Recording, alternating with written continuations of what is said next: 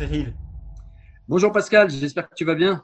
Mais écoute, je vais bien et j'ai le plaisir en fait euh, de te retrouver, pas pour la première fois, parce qu'effectivement on se retrouve, euh, on a eu l'occasion déjà d'échanger pour d'autres euh, vidéos. En particulier, c'était autour de nos histoires, j'ai envie de dire, singulières. et pour ce qui te concerne, tu parlais dans cet échange vidéo un petit peu de de ton histoire parfois un peu mouvementée, compliquée, on peut le dire, au niveau de ton enfance et de ton passage à la DAS. Et ce qui m'avait interpellé à l'époque, c'est que euh, malgré cette difficulté et une vie quelque part euh, complètement différente de la mienne, à un moment donné, tu t'es intéressé à, Spinoza, ce qui est quand même un, philosophe assez compliqué euh, à, à, comprendre, à entendre, et puis ça, ça remue pas mal, c'est-à-dire que ça, ça remet le quéchéant euh, en perspective et, euh, et ça bouleverse éventuellement pas mal aussi les convictions religieuses que l'on peut avoir. Et donc, ma première question que j'ai envie de te poser, euh, Cyril, c'était de, de savoir finalement en quoi Spinoza euh, te parle-t-il et t'a-t-il parlé par le passé, au point justement que tu effectivement traites de manière régulière sur sur ta chaîne YouTube, mais également dans tes échanges avec d'autres sur Facebook, et en quoi également plus largement euh, Spinoza peut encore nous parler euh, aujourd'hui?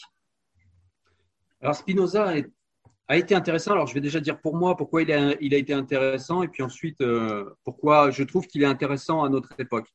Pour moi, il a été intéressant parce que quand j'allais en mosquée, quand j'allais prier, donc voilà, on essaye, en tout cas moi je suis rentré dans cette religion pour essayer d'avoir un meilleur comportement puisque je venais de la DAS, j'avais pas de comment dire j'avais pas de d'héritage en fait culturel euh, de code de vie en fait hein, de mode d'emploi de vie. J'avais voilà j'avais absolument rien.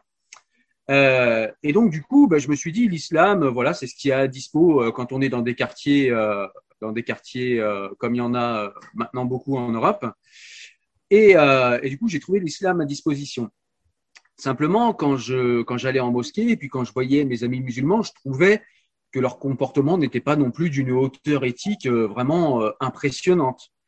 Alors je me disais, bon, c'est peut-être parce que ce sont pas très bons musulmans, peut-être que moi je vais essayer de faire mieux.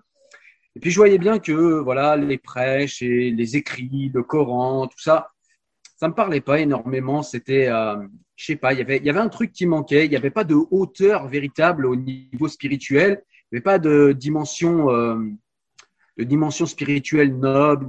Il y avait des, des, des, bêtises. Il faut rentrer aux toilettes avec le pied droit. Il faut manger avec la main droite. Il faut dire pardon quand on fait ci. Il faut, enfin, bref, euh, un mode d'emploi pour Pantin en fait j'avais l'impression.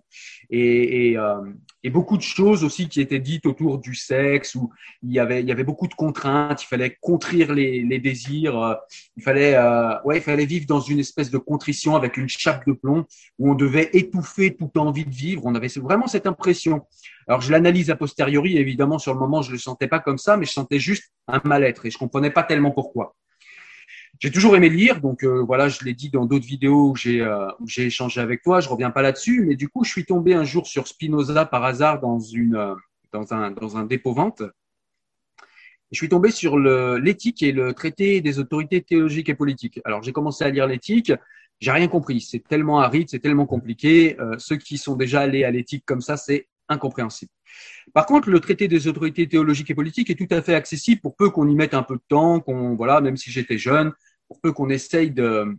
Et du coup, l'angle de Spinoza est intéressant parce que l'angle de Spinoza, ça n'est pas simplement de se positionner en disant je crois en Dieu ou je crois pas en Dieu, ce qui a tendance à un petit peu euh, euh, focaliser, enfin euh, non, dualiser le débat, c'est-à-dire que voilà, moi je crois en Dieu, toi tu crois pas, nanani, nanana, et, et chacun reste sur ses croyances. Alors que Spinoza propose une voie que je trouve intéressante, que je trouve intéressante pour les croyants, croyant que je suis toujours d'ailleurs. Mais c'est aussi intéressant pour quelqu'un qui voudrait sortir d'une religion, c'est-à-dire que en fait Spinoza te fait sortir de la religion en douceur, ou bien euh, il te fait euh, sortir de la religion tout en gardant ta croyance en, en, une force suprême. Et il le fait parce que pour lui, en fait, il part. Je trouve que son argumentaire est très intelligent. C'est qu'en fait, il nous propose d'aller à la connaissance de Dieu mais par la rationalité. C'est-à-dire que pour lui, Dieu est partout et dans tout. Dieu est immanent. Dieu est substance infinie qui, euh, est dans absolument tout. Donc, quoi que tu euh, regardes, quoi que tu étudies, quoi que tu analyses, en fait, tu analyses une partie de la substance infinie que Spinoza appelle Dieu. Alors, le mot Dieu est très connoté. Pour Spinoza, Dieu, c'est la, comment dire, on pourrait dire l'énergie euh, primordiale. On pourrait appeler ça la vie. C'est pas véritablement un Dieu barbu qui juge, qui, euh, D'ailleurs, Spinoza critique beaucoup ce Dieu anthropomorphique qui aurait les mêmes euh, désirs que nous, les mêmes idées, les mêmes attentes, voire même pour Spinoza, Dieu ne peut pas avoir de but. Puisque pour que euh, pour qu'il y ait but, il faut qu'il y ait écoulement de temps. Si Dieu est éternel, il ne peut pas s'écouler dans le temps. Donc, il, il, ne peut pas avoir de but. Donc, si lui n'a pas de but, pourquoi nous, on en aurait un? Donc voilà, en fait, là, je t'ai déployé juste en fait euh, un exemple pour montrer que Spinoza, en fait, va euh, au lieu de nous avilir, comme il le dit lui-même clairement dans le traité des autorités théologico-politiques, au lieu de nous avilir avec des superstitions et avec des croyances euh, infantilisantes qui nous rendent dépendants des textes, dépendants des professionnels de la religion, pareil, hein, je cite, c'est ces mots, les professionnels de la religion, qui selon lui euh, sont très prompts à nous dire comment vivre, mais ne s'appliquent pas ce qu'ils nous disent, et, euh, et, ce qu'ils nous appliquent en plus est idiot mais euh, il, il, nous invite à l'autonomie, à l'autonomie de la pensée, à l'autonomie de la spiritualité pour ceux qui veulent rester dans une spiritualité, mais c'est pas forcé. D'ailleurs, il y a de nombreux spinozistes qui pensent que Spinoza est athée et de nombreux spinozistes dont je suis qui pensent que Spinoza est déiste. Donc ça, c'est euh, voilà, quand on lit un livre, chacun se l'approprie, chacun le comprend avec ses armes. Mais en tout cas, Spinoza met vraiment en pièces les monothéismes et il met en pièces ce Dieu qui est anthropomorphique à plus d'un titre. Il est anthropomorphique parce que il aurait un but, je l'ai dit. Il sera anthropomorphique parce qu'il juge, parce qu'il aurait des colères comme les hommes. Il aurait euh, des euh, envies qu'on lui baise les pieds, qu'on le prie, qu'on l'adule, qu'on le mette sur un piédestal, etc. Et pour Spinoza, Dieu ne peut pas être ça. Un Dieu parfait est forcément plus haut que nous, plus haut que ça. Et donc, du coup, pour un croyant sincère, je trouve que l'angle est intéressant parce que du coup, tu n'as pas l'impression de trahir ta croyance et de, de trahir ton envie d'aller voir Dieu. Au contraire, tu vas te dire, mais bon sang, mais le Dieu de Spinoza est mille fois plus beau que celui qu'on trouve dans les monothéismes. Il est mille fois plus éthique. Et là, tu commences à avoir une hauteur spirituelle qui est vraiment intéressante. Mmh. Quant à celui qui n'a pas envie de spiritualité ou qui euh, peut-être aurait un esprit plus athée et serait peut-être plus euh, dubitatif quant à l'existence de Dieu, eh bien, il va y trouver une critique rationnelle mais vraiment euh, géométrique, nous dit Spinoza, parce qu'un géomètre ne se satisfait pas des croyances. Pour euh, Spinoza, un géomètre se contente de démontrer, et quand il a démontré, on ne peut pas dire je crois ou je crois pas, on sait ou on ne sait pas. Et donc Spinoza nous démontre géométriquement, il faut savoir que Spinoza connaissait euh, pratiquement toute la Torah et la Bible par cœur, il connaissait les livres aussi comme le Deutéronome, le Léviathan, etc. Donc il était vraiment très calé, il a vraiment beaucoup travaillé sur les textes et il était capable de les démonter et d'en montrer euh, tous les paradoxes, tous les, tous les, comment s'appelle, les aspects qui ne sont pas logiques et mmh. toutes les, tous les endroits de la Bible où Spinoza nous explique qu'en fait il s'agit ou d'aphorismes ou de métaphores ou de jamais de la réalité. Il donne des exemples précis. Quand il nous parle des miracles, par exemple, il, pour l'exemple des miracles, c'est vrai qu'il part vraiment dans la rationalité, dans le sens où il nous dit, si euh, Dieu émet des lois, c'est ça que j'aime bien en fait, c'est que vraiment on est dans la rationalité la plus pure. C'est-à-dire que si Dieu émet des lois, ces lois sont infinies comme lui. Faire un miracle, ça voudrait dire que Dieu émet une loi qui va à l'encontre de toutes ces lois. Ça n'a pas de sens. Dieu est infini, il connaît tout, il est détenteur du temps, donc Dieu ne peut pas faire de miracle. Donc ce qui nous est raconté dans la Bible n'est pas vrai, ça n'est pas possible, ça n'est pas logique, ça n'est pas rationnel. La rationalité, la mathématique euh, de la physique, tout ça, c'est une création de Dieu. Dieu est forcément rationnel et logique. S'il ne l'est pas, si quelque chose n'est pas logique, n'est pas rationnel, ça n'émane pas de Dieu pour Spinoza. Donc voilà, je ne sais pas si j'ai répondu à ta question. Je suis parti un peu euh, non, non, tout à, tout, tout à fait. C'est, on, a déjà bien effectivement entamé la, la, discussion euh, sur qui est Spinoza, finalement, sa manière de, de, de, de philosopher. Hein. Pour, pour rappel, quand même, il est né le 24 novembre 1632 à Amsterdam et il est mort le 21 février 1677 à La Haye. C'est dire quand même que ça fait pas mal de siècles. Et quand on parle évidemment de la, de la, de sa critique euh, des textes sacrés, ben évidemment, euh, nous, en tout cas dans le catholicisme, on y est arrivé avec la crise moderniste, je crois au début du 19e siècle seulement. Donc ça veut quand même dire que Spinoza avait déjà une sacrée longueur d'avance sur, euh, sur les exégètes catholiques qui, pour les plus progressistes, ont, ont, d'ailleurs, dans un premier temps, été excommuniés euh, avant effectivement que la, que, que, la critique des, des, des, textes dits sacrés soit effectivement, euh, je dirais, adoptée comme, comme une nécessité pour, pour essayer de, contextualiser aussi les, les textes sacrés. Mais en fait, quand tu parles, Cyril, de, de la rationalité de Spinoza, est-ce que ça veut dire qu'il a, euh, j'ai envie de dire, entre guillemets, conceptualisé Dieu uniquement au travers de la raison ou bien est-ce qu'il a, euh, je dirais, eu quelque part des expériences que l'on pourrait du coup euh, qualifier de mystiques? Au sens des mystiques euh, chrétiens, mais, mais, également il y, a des, mystiques dans, les autres religions, euh, en ce compris en, islam. Est-ce que Spinoza, en autre thème, a vécu des expériences entre guillemets transcendantes? Non, euh, Spinoza n'a pas, vécu d'expérience mystique ou transcendante, bien qu'il semble avoir un respect relatif, mais quand même un respect particulier du Christ et de son éventuelle expérience mystique. Lui-même n'a pas eu d'expérience mystique. Et d'ailleurs, pour lui, un Dieu transcendant euh, n'existe pas, puisque pour lui, Dieu est immanent, c'est-à-dire que Dieu a toujours été là, n'a rien créé, et d'ailleurs, il ne nous a pas créé euh, nous, en fait, euh, dans un but. Il n'y a pas de but, il n'y a pas de passage, il n'y a pas d'examen de passage comme dans les, les monothéismes. Et, euh, et, Spinoza, en fait, envisage Dieu uniquement par la rationalité. C'est-à-dire que pour lui, il n'y a que un seul moyen d'aller à Dieu, c'est d'y aller par la rationalité la plus pure. Euh, donc voilà, ça c'est vraiment quelque chose qui est intéressant. Mais encore une fois, le, mot Dieu est assez compliqué à utiliser mmh. parce qu'il est connoté. C'est-à-dire quand on pense Dieu, on pense tout de suite le Dieu des monothéismes. Vraiment pour Spinoza, j'insiste, euh, Dieu pourrait être l'énergie primordiale. D'ailleurs, Einstein, qui se réclamait de Spinoza quant à sa spiritualité, avait bien compris ça, puisqu'il disait, mmh. euh, quand son rabbin lui demandait euh, s'il croyait en Dieu, eh bien, il avait répondu dans une lettre que ça dépendait de ce qu'on entendait par Dieu. Mais si par Dieu, on entendait l'énergie cosmique de Spinoza, alors oui, il croit en Dieu. Alors peu importe, je dis pas ça pour me donner de la crédibilité. Chacun restera sur ses croyances. Et Einstein s'est trompé euh, sur certaines de ses théories. C'est pas le propos. Le propos, c'est simplement de dire que vraiment pour Spinoza, il était important de dire que son Dieu, le Dieu qu'il envisage, il le dit Deus sive natura, Dieu, c'est-à-dire la nature. C'est-à-dire que quand il dit la nature, il dit pas les marguerites et euh, voilà. Pour lui, la nature, c'est le cosmos. Voilà. Mm. Et pour lui, c'est ça Dieu. C'est euh, nous sommes partis de Dieu. Si tu veux, dans l'esprit de Spinoza, je suis parti de Dieu. Je suis un mode particulier de l'émanation de Dieu qui parle à une autre partie particulière, à un attribut, nous dit Spinoza, ou à un mode, si on parle de ta pensée, particulier de Dieu. Ça. Nous sommes tous les deux, en gros, partis de Dieu. Mais comme pourrait l'être une table, les objets inanimés sont aussi partis de Dieu. Simplement, ils ne sont pas euh, sur les mêmes attributs et le même mode. Alors après, on adhère ou pas, mais vraiment, ce qu'il y a d'intéressant, c'est que Spinoza, déjà d'une, euh, est vraiment dans une critique, mais extrêmement carrée des monothéismes. Je veux dire, euh, je l'ai fait lire à ma fille, elle a 19 ans.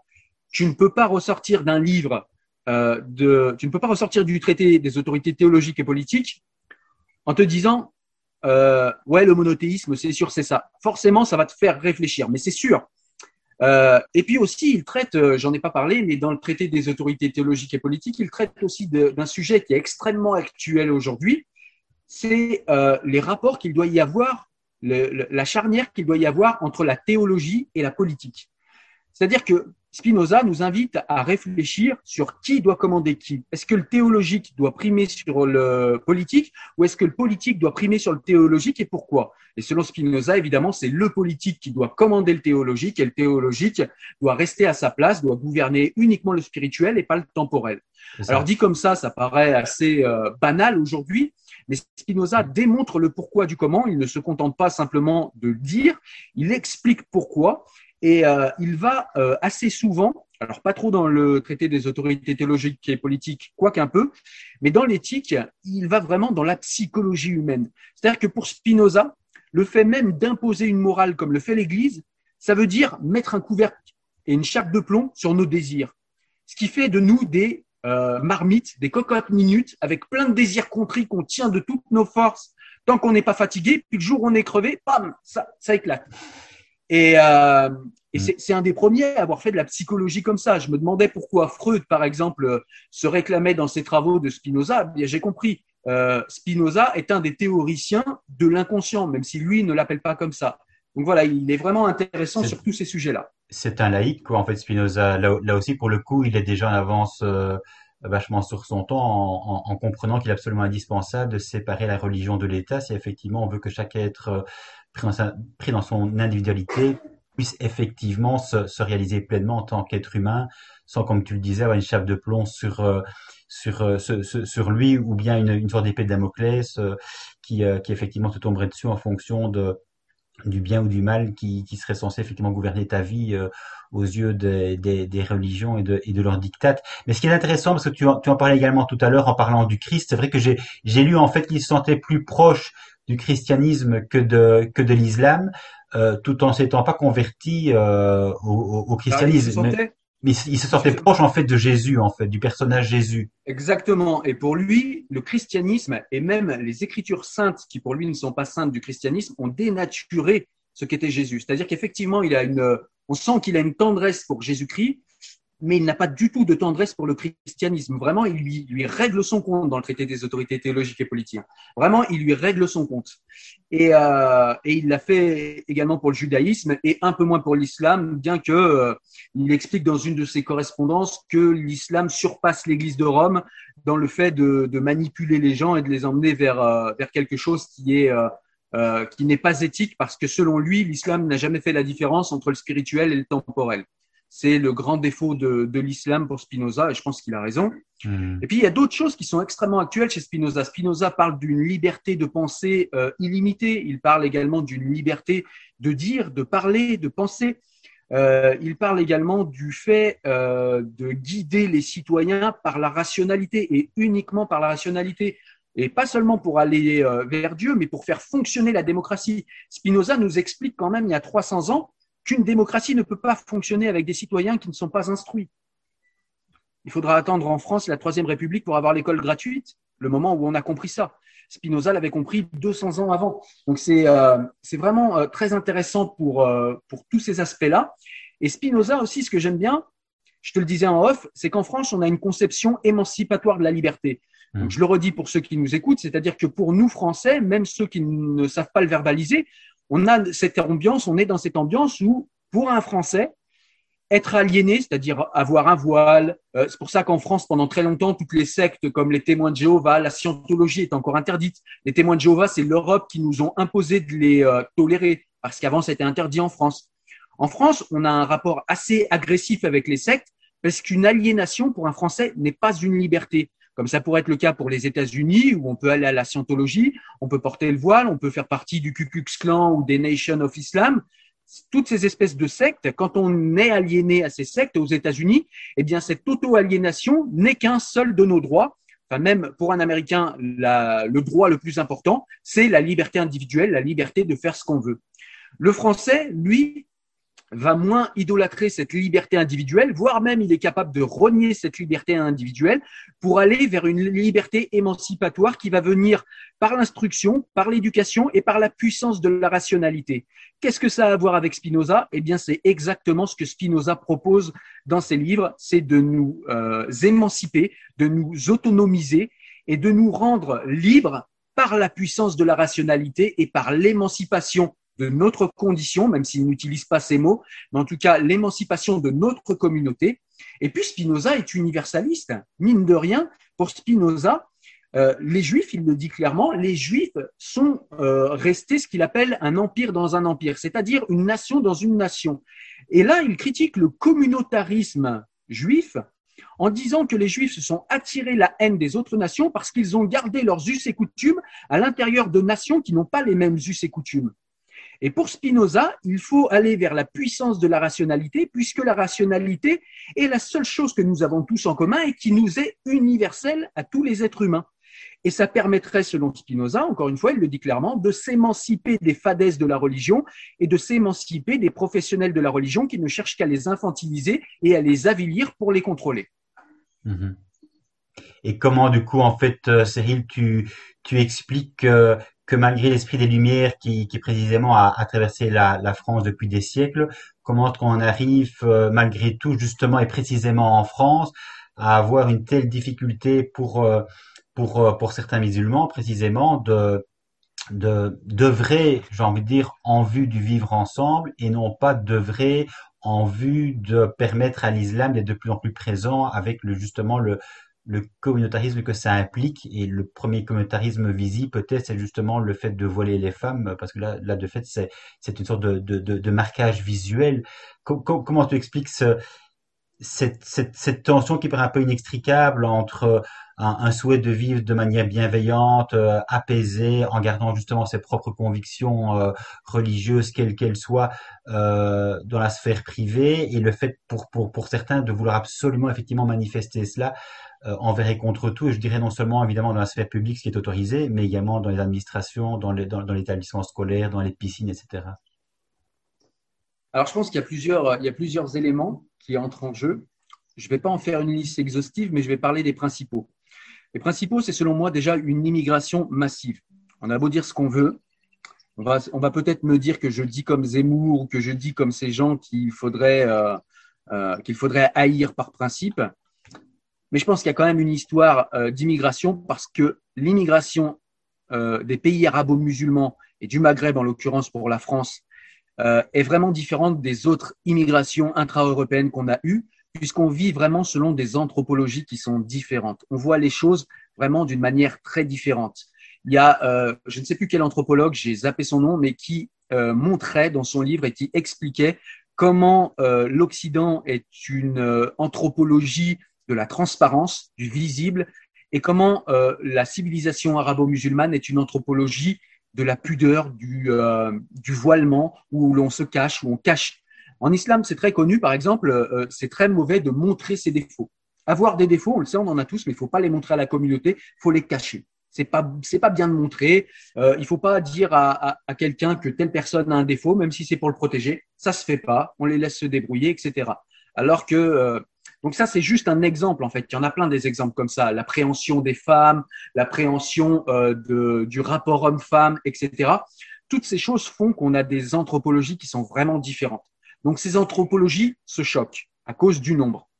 Mais il n'y a pas que le nombre. Il y a aussi le fait que eh bien, les pays comme la France euh, non plus accueilli et non plus euh, véritablement euh, assimiler ces populations comme elle le faisait avant, comme elle l'a fait par exemple pour les Portugais ou pour les Italiens. C'est-à-dire qu'on n'essayait même plus de faire de ces nouveaux arrivants des Français. Alors il y a plusieurs raisons à cela. La première, c'est que déjà, je pense qu'on a été faible euh, au niveau de la gauche, on a été faible sur les principes universalistes. Et puis parce que euh, quand ces gens sont arrivés au départ pour reconstruire le pays, ils devaient repartir. Mais ils ne sont pas repartis. Donc on s'était dit, on va pas en faire des Français puisqu'ils vont repartir. Sauf qu'ils sont pas repartis. Ils sont là aujourd'hui avec des descendances.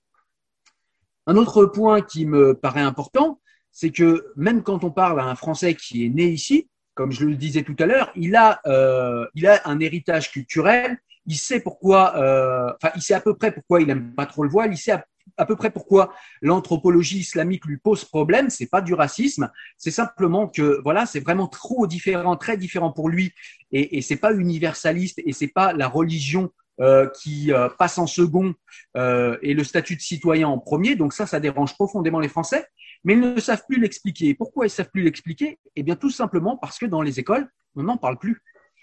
Tout simplement, moi, ma fille a 19 ans, elle va rentrer à l'université bientôt on ne lui a jamais parlé de laïcité. On ne lui a jamais parlé euh, de l'universalisme. On ne lui a jamais parlé de féminisme universaliste. On ne lui a jamais parlé de comment fonctionne euh, l'appareil d'État. On ne lui a jamais expliqué quel est le parcours d'une loi. C'est-à-dire que l'instruction civique dans notre pays n'est plus enseignée. Je crois que c'est une heure tous les 15 jours et il parle de trucs qui n'ont absolument aucun, euh, comment dire, aucune utilité concrète dans la société. Donc on n'apprend plus tout ça. Donc, on a aujourd'hui une génération de citoyens, et c'était déjà le cas euh, pour ceux de mon âge, euh, on a une génération de citoyens, quand on lui parle de laïcité, il il sait pas. C'est quoi la laïcité? La loi de 1905 Eh ben non, la loi de 1905, c'est pas de bol. Elle contient même pas le, mot laïcité dedans. En fait, la loi de 1905 n'est pas une loi euh, laïque. Enfin, c'est une loi laïque, mais c'est pas une loi qui est censée tout dire de la laïcité. C'est simplement une loi de séparation des églises et de l'État au sein d'une société qui est euh, en cours de laïcisation. Certains remontent à Montaigne, c'est-à-dire que euh, ceux qui remontent à Montaigne nous disent que la France est en processus de laïcisation depuis 500 ans. Donc, réduire les choses à l'aspect juridique, et ça c'est quelque chose qui nous vient des États-Unis, euh, le fait de tout, euh, euh, de tout rendre juridique comme ça. On a un esprit des lois, nous disait Montesquieu. Et en France, on est très imprégné de cet esprit des lois. Parce qu'on est un peuple, alors je vais pas faire mon pédant ou mon arrogant, mais on le sait, on est un peuple qui aime beaucoup les idées, on est un peuple qui aime beaucoup les livres, on est un peuple qui aime beaucoup la rationalité, même si ces dernières années, ça se voit malheureusement plus trop et de moins en moins mais on avait, on avait comment dire, des, euh, on avait des concepts et on avait un esprit derrière nos lois. Et on n'a pas réussi à le transmettre à nos enfants, on n'a pas réussi à le transmettre aux élèves et on n'a pas réussi euh, non plus à le transmettre aux nouveaux arrivants, puisque aujourd'hui, il faut les laisser comme ils sont. Les pauvres, ils viennent d'une culture. Non, quand on choisit la France, il faut aussi arrêter avec ça. C'est-à-dire qu'on a des gens qui viennent et on se dit, oh, les pauvres, ils viennent en France. Non, tu as choisi la France. Alors, si tu es venu par hasard, tu as fait plouf plouf et tu es venu en France, alors tu peux faire demi-tour, clairement. Mais si tu as choisi la France, tu as choisi ce pays, tu n'as pas choisi pour rien. Tu es venu dans ce pays, tu as pesé le pour et le contre, c'est la France que tu as choisi. Si tu l'as choisi, alors tu vas devoir devenir français. Et ça, on a oublié de le faire, on a oublié de le dire. Et c'est ce qui fait qu'on a aujourd'hui, euh, pour revenir à Spinoza, ce que Spinoza appelait des empires dans un empire. C'est-à-dire qu'on a des micro-sociétés qui vivent au sein de notre société. Alors, il y a des sociétés multiculturelles et différentialistes comme les États-Unis ou l'Angleterre qui s'en accommodent très bien, mais la France a toujours eu une vocation universaliste sur une base rationaliste, et c'est pour ça qu'en France, ça cause beaucoup de problèmes. Oui, merci euh, Cyril pour euh, cette franchise, mais c'est vrai que tu parlais des, des primo-arrivants, et puis évidemment tous ceux qui sont arrivés après, qui quelque part se, sont ou auraient dû quelque part s'enraciner euh, bon en France mais en Europe au sens large mais mais mais qui de facto euh, ne le souhaite pas. Donc en fait, il y a, il y a tous ces droits qui sont acquis, il y a, il y a, il y a tous, euh, toutes ces choses quelque part dont, dont chacun peut, peut, peut profiter, notamment sur le, sur le plan précisément de la, de la réalisation de ses propres désirs, le fait de pouvoir être extrêmement libre dans sa façon de penser, d'agir, de converser, et en même temps justement cet esprit communautariste qui, euh, qui, qui, est extrêmement prégnant et qui se voit de plus en plus. Parce qu'on voit évidemment aussi beaucoup de, de jeunes filles finalement qui revendiquent le port du voile euh, en disant finalement euh, non mais ça c'est, mon chemin spirituel. Et là évidemment moi moi évidemment ça me quelque part ça me choque. Je me dis mais enfin justement nous en Occident le chemin spirituel est complètement dégagé de la religion qui voulait justement soumettre la femme euh, à l'homme, aux religieux, donc c'est ce qu'on appelle en, gros le patriarcat. Et là, vous, vous nous parlez d'un chemin spirituel au nom de votre religion qui est en complète, en complet déphasage avec notre propre histoire à nous. Euh, nous, évidemment, on a la, au, au j'ai envie de dire, au, au, centre de notre propos, si j'ai envie de dire, de notre vie, on a évidemment le, le concept d'égalité homme-femme, le concept d'émancipation. Et, et ça, apparemment, malgré justement les générations qui passent, on a l'impression que ce concept-là, il, est absolument inaudible pour certaines musulmanes qui veulent absolument porter le voile envers et contre tout, je dirais, et, surtout euh, le plus possible et partout. comment tu expliques ce, ce concept de, chemin spirituel qui semble tellement loin pour le coup de nos conceptions à nous? Alors, pour avoir fait quelques débats avec, euh, avec des femmes euh, musulmanes qui ont choisi de porter le voile, puisque certaines le choisissent, on ne va pas le nier, même s'il ne faut pas oublier que certaines se le font imposer. Euh, malgré tout, euh, on se lève pas un matin comme ça en se disant, euh, quand on est une femme, on se dit pas, ah tiens, je vais me voiler. Vous voyez, quand vous êtes enfant, vos dents poussent, vous avez des réflexes, vous croquez, vous avez des réflexes, vous mangez ou vous tétez le biberon. Voilà, on a des réflexes. Il n'y a aucun réflexe qui nous fait, ah, ah tiens, je me voile. Non, ça n'existe pas. Donc c'est forcément exogène, c'est forcément extérieur à l'être. Et cet extérieur, il vient d'où? Ben, Il vient de la culture, il vient de, des livres, il vient de, des exégèses des, euh, de ce qu'ils appellent les savants musulmans, hein, qui ne sont euh, pas savants du tout, puisqu'il n'y a pas de savants en théologie pour moi. Hein, il y a des conteurs de fables, voire des, euh, historiens qui s'intéressent à l'historicité des fables, mais il n'y a pas de, a pas de savants. et donc, du coup, euh, cette fameuse spiritualité, moi je l'ai interrogée, et à chaque fois que on interroge cette spiritualité, vous allez voir que les femmes qui se réclament de cette spiritualité vont devenir tout de suite très évasives, voire agressives, parce qu'en vérité, elles savent pas l'expliquer. Et quand on pousse un petit peu, eh on se rend compte que ah mais c'est mon père à 14 ans, ah mais c'est donc on l'a en fait on l'a euh, comment dire on l'a euh, suggestionné, c'est-à-dire qu'elle est née dans un milieu où la pudeur est très importante, où euh, l'honneur des hommes, la fierté des hommes est entre les cuisses de sa femme, et on va la suggestionner pour le voile, et pour vivre en accord avec ça, c'est un petit peu ce que j'expliquais pour l'universalisme français tout à l'heure, c'est-à-dire que c'est quelque chose qui est là, qui est dans l'air, mais qu'on ne sait pas expliquer. On ne sait pas véritablement l'expliquer, mais c'est là. C'est autour de nous, ça fait partie de notre société, mais on ne sait pas l'expliquer. Et c'est ce qui se passe pour elle. Après, il suffit d'une suggestion, un imam, un frère, un père, il dit tiens, ce serait bien que tu te voiles. C'est pas forcément euh, euh, imposé de manière violente, hein, mais c'est simplement voilà, euh, tu es une bonne musulmane, tu sais que si tu rajoutais le voile, tu irais directement au paradis. À partir du moment de toute façon où on instaure, parce qu'on nous dit oui, mais les femmes voilées, elles respectent les femmes qui ne sont pas voilées, c'est pas possible. Ça n'est pas possible. Tout ça est de l'hypocrisie ou alors il y a une véritable dissonance cognitive. À partir du moment où tu te voiles par spiritualité ou par pudeur, quelle que soit euh, l'excuse, parce que pour moi ce sont des excuses, euh, forcément, tu penses que celle qui n'est pas voilée est ou moins religieuse que toi, ou moins spirituelle que toi, ou alors dans l'autre cas c'est une pute, ou elle est moins pudique que toi. Voilà. Donc on peut, on, peut, on peut essayer de tourner le problème dans tous les sens. Le voile est sexiste, misogyne. Si les mollahs iraniens ont imposé le voile et non les talons, à mon avis, c'est pas le hasard. J'ose émettre euh, euh, ce, cela. Et, euh, et, vraiment, le voile a aussi une historicité. Hein. Il ne faut pas oublier quelle est l'historicité du voile. Je ne vais pas la refaire ici parce que ce mmh. serait trop long. J'invite chacun à aller voir quelle est l'histoire du voile, son historicité dans les différents pays où il est la règle, et surtout avoir l'état des droits des femmes partout où il est la règle, que ce soit dans des théocraties ou dans des quartiers où il est la règle. Partout, sans aucun contre-exemple, les droits des femmes sont significativement dévalués. C'est ça on a l'impression, évidemment, Cyril, aussi quand je t'entends, que de nos sociétés, évidemment, euh, qui sont parfois un petit peu molles, parce qu'il y, a la peur d'être taxé d'islamophobe, de, de, de, de raciste, euh, et quelque part, nos, nos, lois sont un petit peu, euh, je veux dire, malmenées pour essayer justement de mettre la, de la, discrimination là où il n'y en a pas, au nom d'une liberté religieuse un petit peu à tout craint, mais on a l'impression aussi, évidemment, qu'il y a une revendication de plus en plus poussée de la part de certains, euh, qui sont évidemment soutenus par des associations aussi. Vous avez eu le, le, CCIF en, en, France qui a été dissous, mais qui est venu chez nous en Belgique euh, aux côtés du CCIB. Donc, euh, on a l'impression que l'histoire effectivement se, se, reproduit et qu'il y a une nécessité absolument incroyable de la France d'un côté, et puis maintenant effectivement ici en Belgique. Mais donc, ces droits de plus en plus évidemment se manifestent aussi au travers des accommodements raisonnables.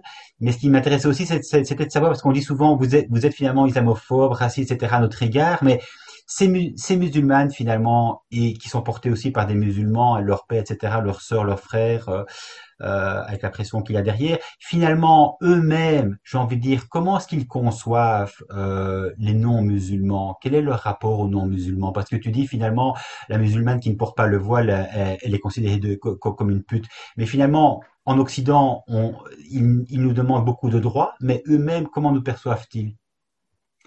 Alors, je serais bien incapable de parler pour tous les musulmans. Je vais quand même parler de ce que moi je vois actuellement et de ce que j'ai pu voir dans mon enfance euh, quand j'ai été au plus près des musulmans. J'ai encore beaucoup d'amis musulmans euh, d'origine euh, arabo-musulmane. Alors ceux qui ne sont pas versés dans la religion nous voient comme des citoyens avec le même respect qu'on peut avoir toi et moi, mais très vite en islam, quand on rentre dans cette religion, comme dans beaucoup de religions, mais je crois que c'est particulier à celle-ci, en tout cas à l'instant T en France et dans l'Europe, c'est qu'il y a un eux et un nous.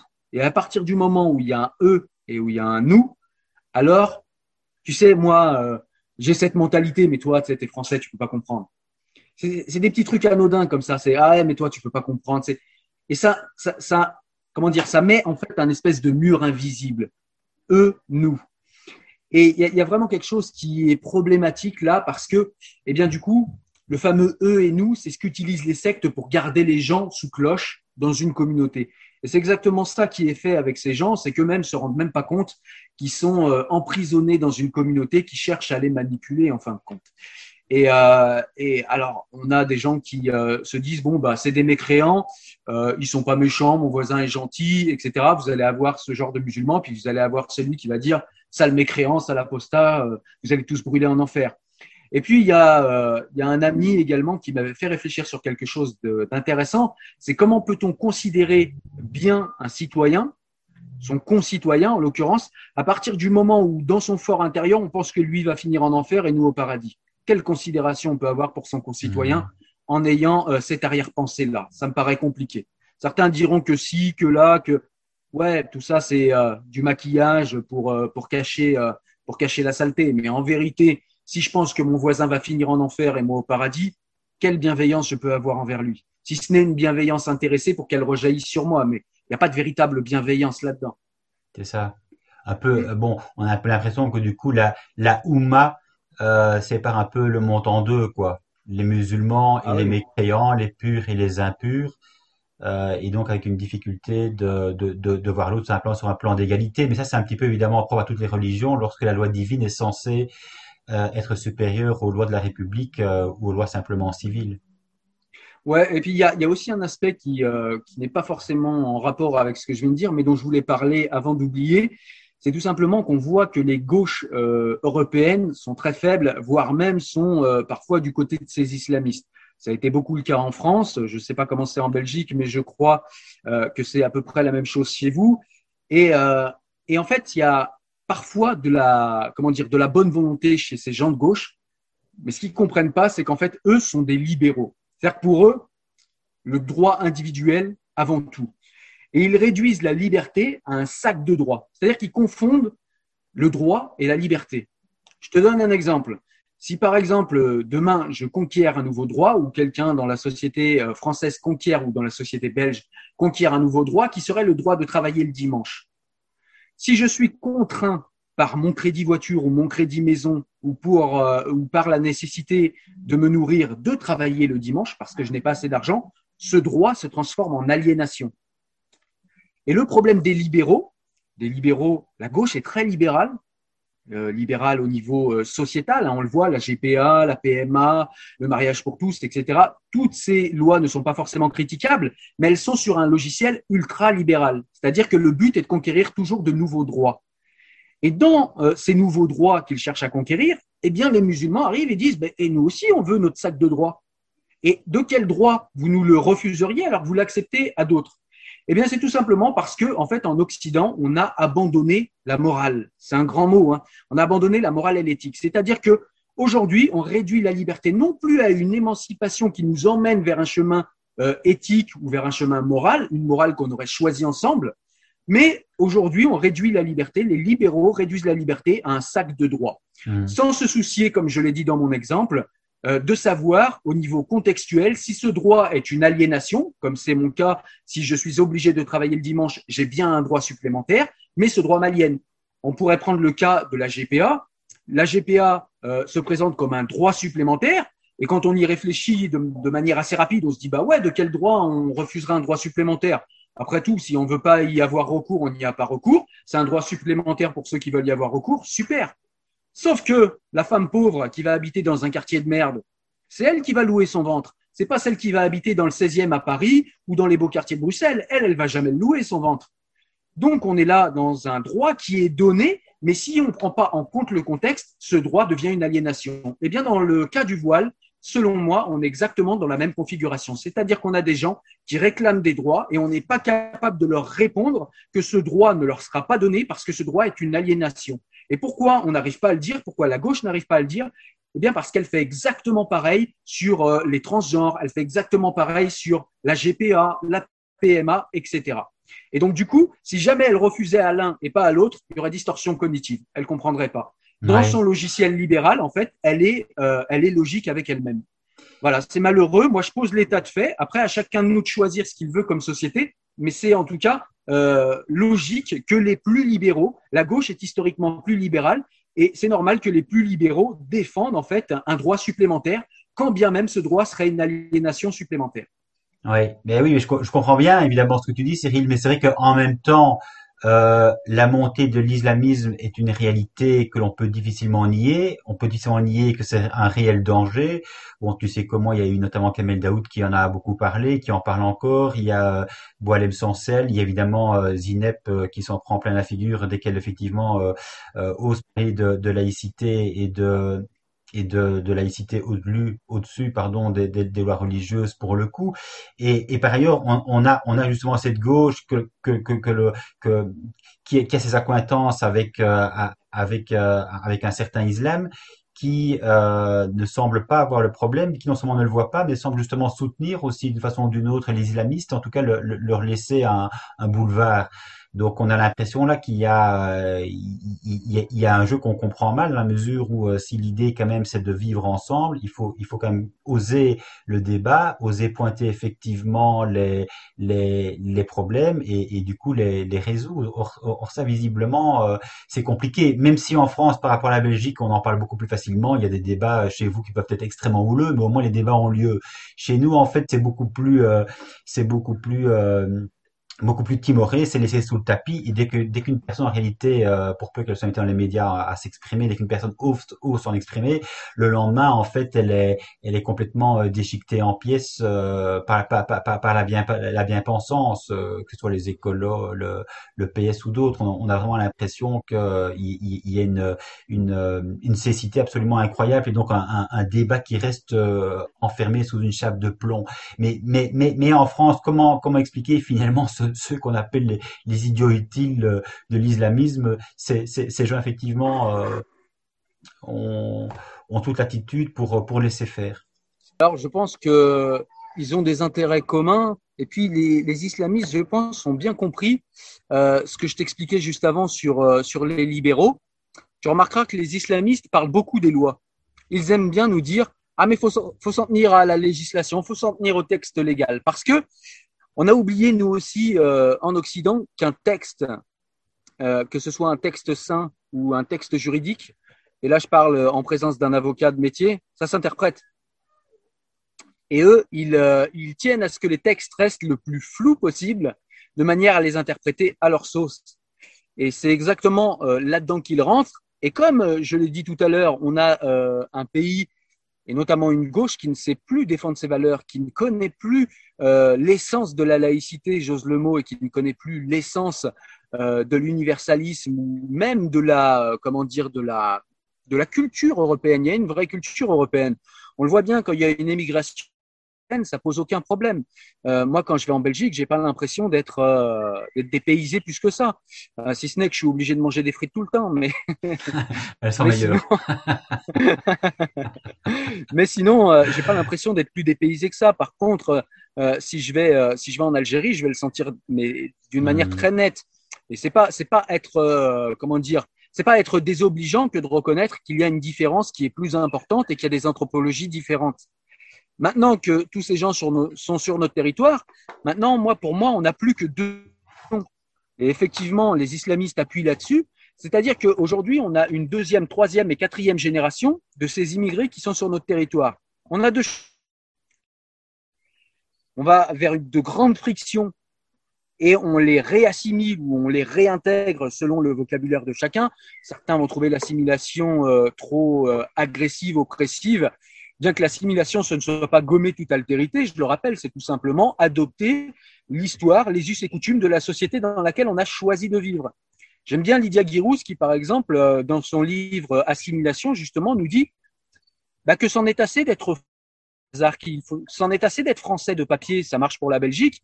Il faudrait un petit peu être français de cœur. Et on a un petit peu oublié euh, aimer une nation, c'est aussi ça, c'est être euh, y être avec le cœur. Et, et si on ne l'aime pas, euh, euh, voilà, euh, je crois que le Coran nous parle de voyage quand il y a des problèmes. Hmm. Et, euh, et, voilà, donc c'est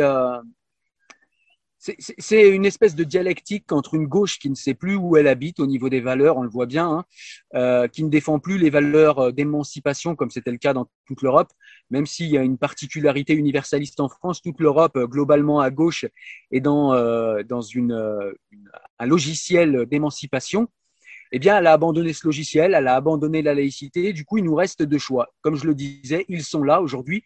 Donc, ou on va vers de grandes frictions et on les remet à leur place, ou bien on va devoir vivre dans le multiculturalisme, chacun dans des sociétés étanches, et euh, l'influence des États-Unis aidant, eh bien, euh, tu sais vers quelle, vers quelle direction on, va, quoi. Vers ce multiculturalisme bien pratique.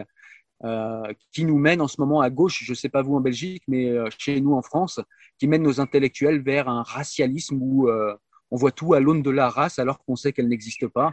Ce qui est très étrange que l'identitarisme racialiste revienne par la gauche, c'est vraiment quelque chose que je n'aurais pas cru. Oui, ben, je pense qu'on vient un peu la même chose, mais peut-être de manière plus accélérée, parce que je le disais, le débat chez nous ne peut pas avoir lieu sans, sans d'énormes frictions. Euh, mais c'est vrai qu'on on, on voit clair, clairement, évidemment, un délitement arriver de, de plus en plus à, à vitesse grand V, et euh, on a l'impression, évidemment, que mettre des garde-fous, euh, c'est, ça, ça, ça, ne fait que jeter de l'huile sur le feu, c'est-à-dire que euh, c'est, très compliqué, finalement, de, de de mettre évidemment des limites là, où précisément on les a pas mises au fur et à mesure. Euh, on, a l'impression de. Ouais, mais c'est possible.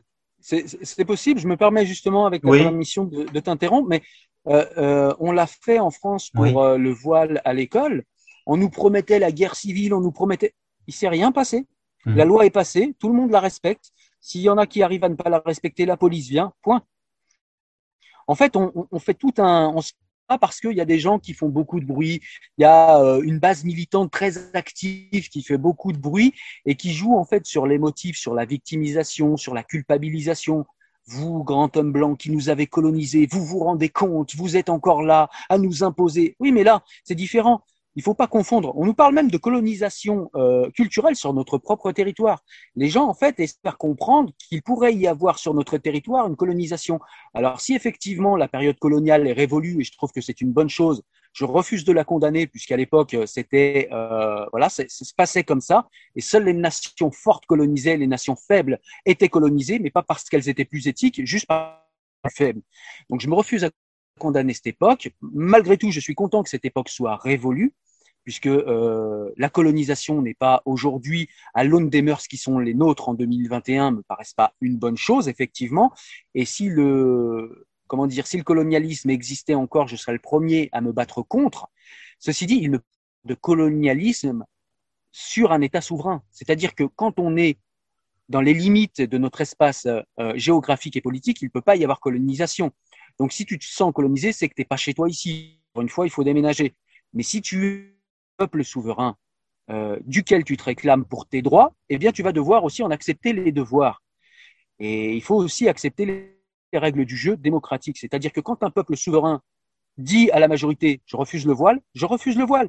Tu caprices avec ton, pipi par terre et tu te roules dedans en disant le méchant blanc, le méchant blanc. Non, tu avances des arguments. Tu en as, c'est bien. Tu en as pas, eh bien, tu euh, acceptes ce qu'est la démocratie, c'est-à-dire la tyrannie de la majorité mais euh, tu ne peux pas arriver avec des arguments. C'est-à-dire que, en fait, où j'essaye d'en venir, c'est là où tu mm. nous disais, euh, Pascal, c'est-à-dire qu'aujourd'hui, en Belgique, et Mathieu Bocoté nous disait pareil pour le Canada, qui est pareil et très avancé euh, au niveau du multiculturalisme, hein, la proximité avec les États-Unis aidant.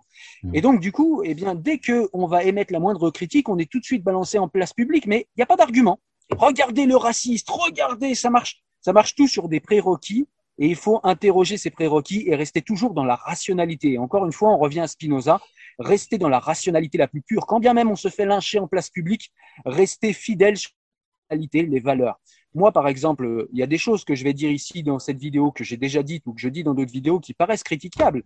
Mais je suis assis sur des valeurs. Moi, je sais très bien que n'importe quelle euh, personne qui se réclame de la République et de l'histoire de notre pays est mon concitoyen, c'est mon frère en République, comme on dit.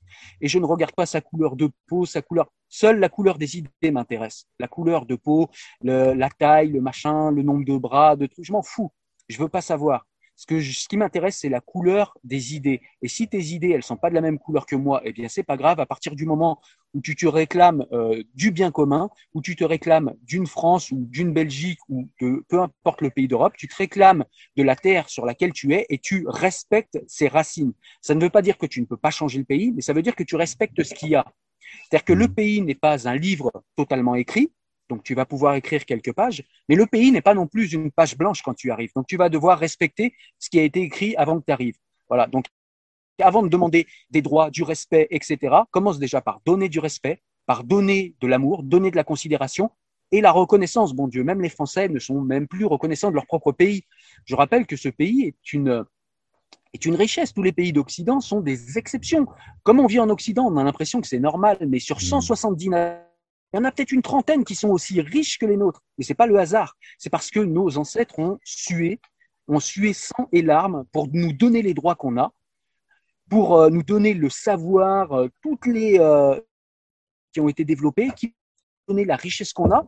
Je suis désolé, en France, je ne sais pas comment ça marche pour vous en Belgique, ça doit être à peu près la même chose, j'imagine. Mais en France, on n'a pas de pétrole sous les fesses. On n'est pas devenu riche en creusant juste un trou comme l'Arabie Saoudite ou comme le Qatar. Donc on a un héritage, il faut le respecter. Et, je dis ça pour vraiment tout le monde parce qu'on a même des Français qui mmh. aujourd'hui disent ouais on vit en dictature ici, mais je les enverrai bien en Corée du Nord 15 jours pour leur faire comprendre c'est quoi une dictature. Il faut être reconnaissant de ce pays et être reconnaissant, c'est respecter les valeurs, c'est les faire vivre en soi et c'est les comprendre parce que quand on les comprend, quand on comprend en fait ce qu'ont voulu faire les Lumières et même les penseurs d'avant, obligé d'aller dans leur sens. Ce qu'ils voulaient, c'était l'émancipation, l'émancipation de l'individu, l'émancipation de sa condition, l'émancipation des religions qui dirigeaient tout avant. Et, voilà, et je pense qu'il y a beaucoup d'ingrats qui, euh, qui refusent de se réclamer de ses racines ou parce que euh, à gauche on leur a appris depuis leur tendre enfance que se réclamer de ses racines c'est être raciste, alors que moi je suis de gauche et je me réclame de ses racines. Et puis euh, les immigrés, on a des associatifs euh, souvent de gauche qui leur ont dit tu sais mon petit, si on te demande de changer un tout petit peu, bah, c'est parce que il est raciste, parce qu'en vérité tu es né comme un ange, tu n'as pas à changer. Parce que, je sais pas, peut-être que ça leur fait voir un petit peu quand ils vont en quartier, ça leur fait voir un petit peu de pays sans, sans payer le billet d'avion, je sais pas, mais euh, voilà. Et, enfin voilà, voilà ce que je pouvais dire de, de, de tout ça. Mais au fond, euh, c'est quand je t'entends, évidemment, j'ai l'impression qu'on est très fort finalement dans, dans l'émotivité, dans la susceptibilité, euh, tu touches à mes convictions et donc euh, euh, on, on, revient effectivement avec le côté euh, raciste, euh, islamophobe, blasphématoire, etc.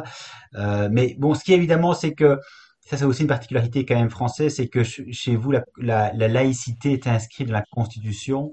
Euh, ce qui n'est pas ce qui n'est pas le cas chez nous. Chez nous, les choses sont beaucoup plus ambiguës puisque nous, en fait, on a le concept de neutralité, qui est un principe de droit constitutionnel mais qui, qui peut en fait s'interpréter en tout cas euh, dans l'enseignement euh, supérieur en particulier. Ça peut ça, peut s'interpréter selon deux versions selon quelque part ce que l'établissement euh, scolaire souhaite euh, mettre en place. Donc la neutralité dite inclusive où effectivement il est possible de venir avec ces signes convictionnels et la neutralité exclusive qui pour justement permettre un environnement pédagogique neutre exclut tout signe convictionnel donc tu vois que là du coup il y a une marge de manœuvre qui fait que chaque chef d'établissement est un petit peu libre en fonction de sa propre conception de la neutralité, d'admettre ou non les signes convictionnels. Euh, ce, ce, ce, qui justement euh, pose pas mal de, de, de, difficultés chez nous. Et donc tu, tu as entendu parler, je pense, et c'est vrai que euh, j'ai eu le plaisir de d'être un des co-auteurs de, ce livre, donc qui est intitulé ici Cacher cet islamisme euh, voile et laïcité à l'épreuve de la cancel culture. Hein, la cancel culture, on en parle énormément, c'est évidemment la, la façon d'anéantir, euh, je dirais, euh, la parole de toute personne qui souhaiterait justement dans un débat public euh, libre d'expression, libre de conscience, d'exprimer un autre point de vue que la majorité ambiante, j'ai envie de dire que la que la pensée gauchiste du moment. Mais on voit bien effectivement que c'est un un énorme problème de, de visibilité que l'on peut avoir quand on essaie de soutenir finalement ce que tu soutiens aussi. Et pour en revenir effectivement quand même à, Spinoza pour faire la, boucle avec euh, avec Spinoza. C'est vrai que euh, pour reprendre ton propos, ce que je trouvais absolument extraordinaire, c'est que finalement, et c'est peut-être ça le côté euh, durable et toujours quelque part d'actualité de Spinoza, c'est qu'après sa mort, ben, le spinozisme connu une influence durable et largement mis en débat. L'œuvre de Spinoza entretient en effet une relation critique avec les positions traditionnelles des religions monothéistes, et c'est toutes les religions, il n'y a pas évidemment de, j'ai envie de dire, de privilèges que constituent le judaïsme, le christianisme et l'islam. Euh, par contre, ce qui m'a quand même étonné, et ça peut-être tu pourrais en toucher également un mot, Cyril, c'est que Spinoza, comme euh, j'ai envie de dire, comme tout homme, comme toute femme, a également euh, euh, sa part de, de, faiblesse. Et je ne sais pas si tu sais, mais il a, il a, il avait en tout cas euh, pour nous euh, occidentale avec l'évolution de, de, nos mentalités, il y avait quand même, il y avait quand même deux points que l'on peut considérer comme faibles avec le recul. Je sais pas, je sais pas si tu vois un petit peu de quoi je veux parler. Non. Non? Eh ben écoute, euh, figure-toi que c'est euh, Frédéric Lenoir qui qui a attiré mon attention là-dessus. il parle notamment de deux points faibles en disant que Spinoza n'a pas su dépasser les préjugés de son temps. Un sur les animaux et deux sur les femmes. Parce que sur les animaux, il dit ceci. La loi qui défend de tuer les animaux est fondée bien plus sur une vaine superstition et une pitié de femme que sur la saine raison. Alors là, pour le coup, évidemment, quand on sait que Spinoza, la raison, c'est vraiment le socle sur lequel il se fonde pour bâtir toute euh, sa philosophie, on peut évidemment trouver regrettable que par rapport aux animaux, euh, au nom de la raison, justement, il, il les relaye un petit peu euh, euh, j'ai envie de dire, euh, à la trappe euh, en parlant justement de manière négative pour le coup aussi de la femme, en, en disant finalement que c'est une pitié de femme plus que plus qu'une plus qu'une saine raison. Et alors sur les femmes, il estime par exemple que la femme euh, est trop soumise à ses affects que pour être capable de voter. Effectivement, Spinoza était aussi un homme de son temps, malheureusement, et, euh, et c'était un homme surtout. Et, euh, et, effectivement, il était encore dans ces préjugés-là. Et euh, ouais, effectivement, je suis au courant de ça. Je suis pas d'accord avec lui évidemment là-dessus. Euh, mais euh, je pense que s'il vivait aujourd'hui, il aurait, euh, il aurait justement pris en compte tous les, euh, toutes les avancées scientifiques et toutes les avancées dans les sciences cognitives qui nous démontrent bien que non pas la femme est un homme comme les autres, mais la femme est un, est un être aussi intelligent, voire plus dans certains mmh. cas, que mmh. les hommes, sans aucun problème. D'accord. Je voulais juste revenir sur un point, euh, Pascal. Oui. Euh, c'est tout à l'heure quand tu parlais de neutralité de la religion, si je peux me permettre de donner un angle de réflexion. Euh, en France, on, on, nous parle souvent aussi, encore une fois, la société comprise, on nous parle de neutralité de l'État en France. Alors oui. la France ne se réclame pas de neutralité. La France neutralise les religions. Mmh. Et c'est pas pareil. Non, non. On parle effectivement de neutralisation. On parle on parle de neutralité, mais dans, dans, dans, dans la conception d'une neutralisation de tout débordement ou de toute, euh, comment dire, de, de toute euh, orientation religieuse excessive. Ouais. La France est censée neutraliser les religions. Elle n'est pas censée être neutre face aux religions. C'est-à-dire que souvent, on a des gens qui nous disent Ah, mais regardez, tel homme politique, il, il s'exprime sur l'islam. C'est son boulot. On lui demande de le faire. On lui demande de neutraliser l'islam. En l'occurrence, plus particulièrement l'islamisme, mais parfois l'islam aussi c'est son boulot. Donc en France, il n'y a rien de choquant. Et pour les sociétés où, où c'est choquant, eh ben, je leur propose justement de réfléchir à ça, de réfléchir non pas à une neutralité, parce que la neutralité, c'est comme aux États-Unis, c'est-à-dire que l'État s'efface et on reste sur tout ce qui est euh, euh, sur tout ce qui est réglé et on s'occupe de rien d'autre et on laisse les, toutes les religions libres se débrouiller entre elles. Or, la France propose un autre système que n'aiment pas les États-Unis. Hein, on l'écoute régulièrement via le, le Times, euh, qui critique euh, le système universaliste français qui serait par définition raciste. Mmh. Eh bien, c'est tout simplement parce qu'en France, on neutralise les religions. Donc, voilà, ça ne veut pas dire qu'on on va enlever la liberté de conscience et qu'on va empêcher les gens d'aller euh, dans leur lieu de culte, puisque la France a quand même ce génie de reconnaître euh, aux croyants euh, le, le, fait de pouvoir avoir leur religion et de, de pouvoir avoir leur lieu de culte s'ils le financent eux-mêmes. bien que le système soit imparfait, on voit à Strasbourg ce qui s'est passé à cause du concordat, mais bon, c'est un cas particulier. Mmh, mmh. toujours est-il, France, eh bien, on peut faire ça, mais on est d'abord citoyen en France. Il y a une vraie religion, il faut le comprendre, il ne faut pas en avoir honte. Les francs-maçons euh, en France, quand ils ont théorisé tout ça, il y avait beaucoup de francs-maçons, notamment sous la Troisième République. Ils savaient que l'homme avait besoin de rites et de rituels. Ils savaient que les hommes ont besoin de croire en quelque chose de supérieur. Seulement, ils nous avaient donné comme transcendance l'État et ils nous avaient donné comme rite et rituel la République. Voilà. Et il faut bien comprendre ça. Et qui va un petit peu dans euh, les racines euh, de la société française comprend assez rapidement ça. Alors on peut trouver ça aimable ou détestable, mais la France c'est ça. Et on ne peut pas en vouloir aux Français de vouloir conserver, en tout cas pas forcément la société d'une manière figée comme elle était, mais de vouloir conserver ces racines-là parce qu'elles les trouvent encore pertinentes aujourd'hui. Et pour mon cas, je les trouve encore plus pertinentes aujourd'hui. Ben oui, bah, enfin, on, on l'a bien vu évidemment aussi que par nature, la, la religion euh, catholique euh, par le passé était extrêmement conquérante et qui ne met pas effectivement des, des limites. Finalement, c'est le vivre ensemble qui va en prendre un coup parce que les, la, la religion évidemment va, va, va prendre le va prendre le dessus sur, sur l'ensemble des droits et donc soumettre finalement l'ensemble de la, de la population et on va se retrouver euh, in fine dans une situation qu'on a voulu euh, éviter en démocratie, c'est-à-dire vivre en démocratie, non pas en théocratie. Donc quelque part, évidemment, euh, on, on, on, en, on, en vient petit à petit et presque à, à, à l'insu de notre plein gré, on, on, en vient évidemment à, à laisser s'installer une situation que l'on voit comme étant absolument exécrable euh, si effectivement on, on, la voit euh, se développer dans des pays euh, théocratiques où, où, là où là de fait pour le même coup pas que même pas que parce même pas que non même pas que. Ouais, si on veut si on veut en Occident voir des choses qui peuvent nous montrer un horizon moins sympathique que ce que les diversitaires essayent de nous vendre je vais reprendre les mots de Mathieu Bocoté parce que je trouve qu'il a la religion diversitaire, si on la contredit et qu'on essaye de regarder un petit peu ce qui se passe, eh bien, on regarde l'Angleterre.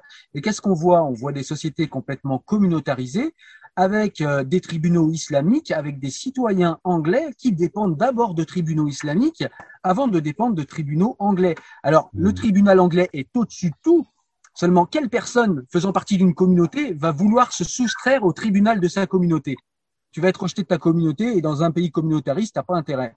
Donc, voilà, on a des gens qui sont soumis à l'islamique. Si c'est ça qu'on veut en France et si c'est ça qu'on appelle l'égalité euh, entre les citoyens et l'égalité des chances, eh ben, je suis fermement contre. Oui, et là, on retombe justement sur euh, Spinoza et le courage qu'il a eu justement de, de, faire front à sa communauté et du coup d'en être excommunié. Ça Exactement. et d'ailleurs, je suis en train de lire un livre sur cette histoire-là où il a été euh, violemment excommunié à 23 ans par un RM. Alors, des RM dans les communautés juives, c'est assez commun. Seulement, ce sont des RM de 3, 4, 5 jours. Euh, Spinoza a été euh, rejeté de sa communauté par un RM. Il a été rejeté à vie.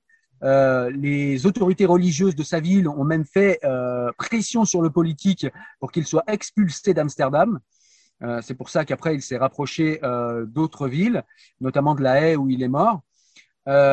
Et, et, donc voilà, et Spinoza a été rejeté d'une manière extrêmement violente avec un texte qui voilà. Et à l'époque, être rejeté de sa communauté, c'est-à-dire que ceux de sa communauté n'avaient pas le droit de l'approcher, de lui parler, de commercer avec lui, etc., etc.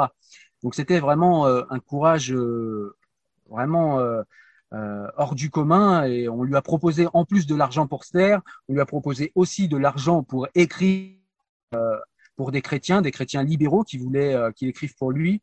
Il a toujours refusé et il a mmh. travaillé et euh, mené euh, ses réflexions philosophiques à côté. Donc voilà, c'est quelqu'un qui, en tout cas sur ces sujets-là, même si on a compris que sur d'autres sujets il était moins en avance, mais sur le sujet de la religion et de, des relations entre le théologique et le politique, c'est vraiment euh, la base pour moi. Si mmh. on veut comprendre la laïcité française, on lit le TTP et c'est bon, on sait, on a compris pourquoi. Il n'y a pas besoin d'aller plus loin. D'accord. Bah, écoute, on va effectivement alors aussi en rester là. Je pense qu'on a fait un, un, large tour de la question. Euh, et donc, je te remercie, Cyril, pour, euh, pour cet échange toujours euh, aussi sympathique et, et, bienveillant. Merci à toi. Eh ben, merci à toi, Pascal. Merci pour cette interview. C'était très intéressant pour moi aussi. Merci. Je te remercie. À bientôt.